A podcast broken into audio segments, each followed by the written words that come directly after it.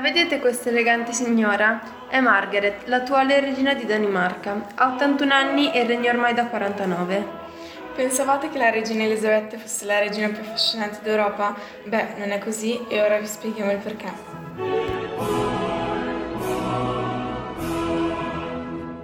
Allora, iniziamo a presentarvi la famiglia reale danese. È formata dalla regina Margherita II, da suo marito Ellie de Laborde de Montpezat e dai due figli Gioacchino e Federico.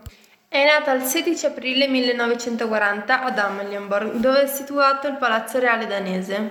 La sua nascita avvenne solo dopo una settimana dall'invasione della Danimarca. Fu battezzata il 14 maggio 1940 nella chiesa di Olmen.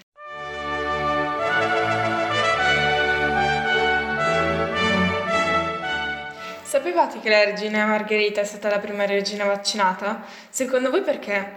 Secondo me per dare esempio ai suoi sudditi. La regina tre nomi, lo sapevate? Chiamata Margherita in onore della nonna materna, Alessandrina in onore della nonna paterna e Ingrid in onore della madre.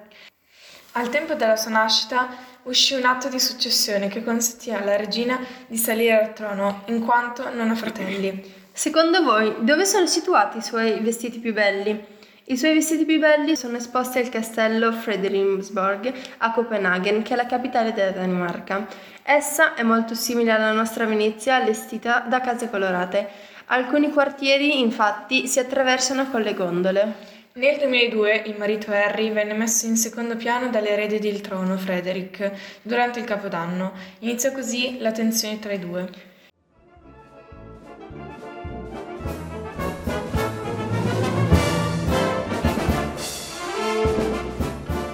Come credo sappiate, il Regno di, Danimarca è una monarchia parlamentare, il che significa che c'è una distribuzione dei poteri tra il sovrano e il Parlamento, guidata da due camere.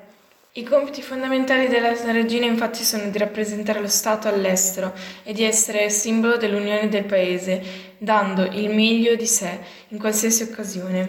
La regina onora quest'ultimo compito partecipando a mostre, avvenimenti culturali, esibizioni, anniversari e commemorazioni. Dato che è una figura politica non eletta, non prende parte ai, nei partiti politici e non esprime opinioni politiche. In aggiunta ai suoi ruoli all'interno del paese, la regina è anche comandante in capo del reggimento reale.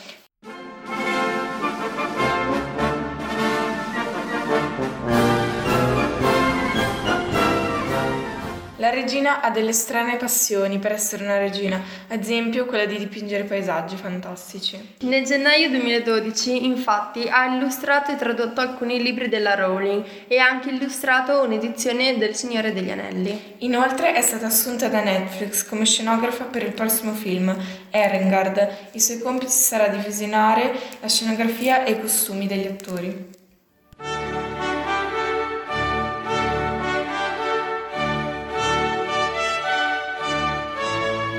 Avete visto questa fantastica regina quante particolarità ha? Se vi è piaciuta questa puntata lasciate un commento, alla prossima!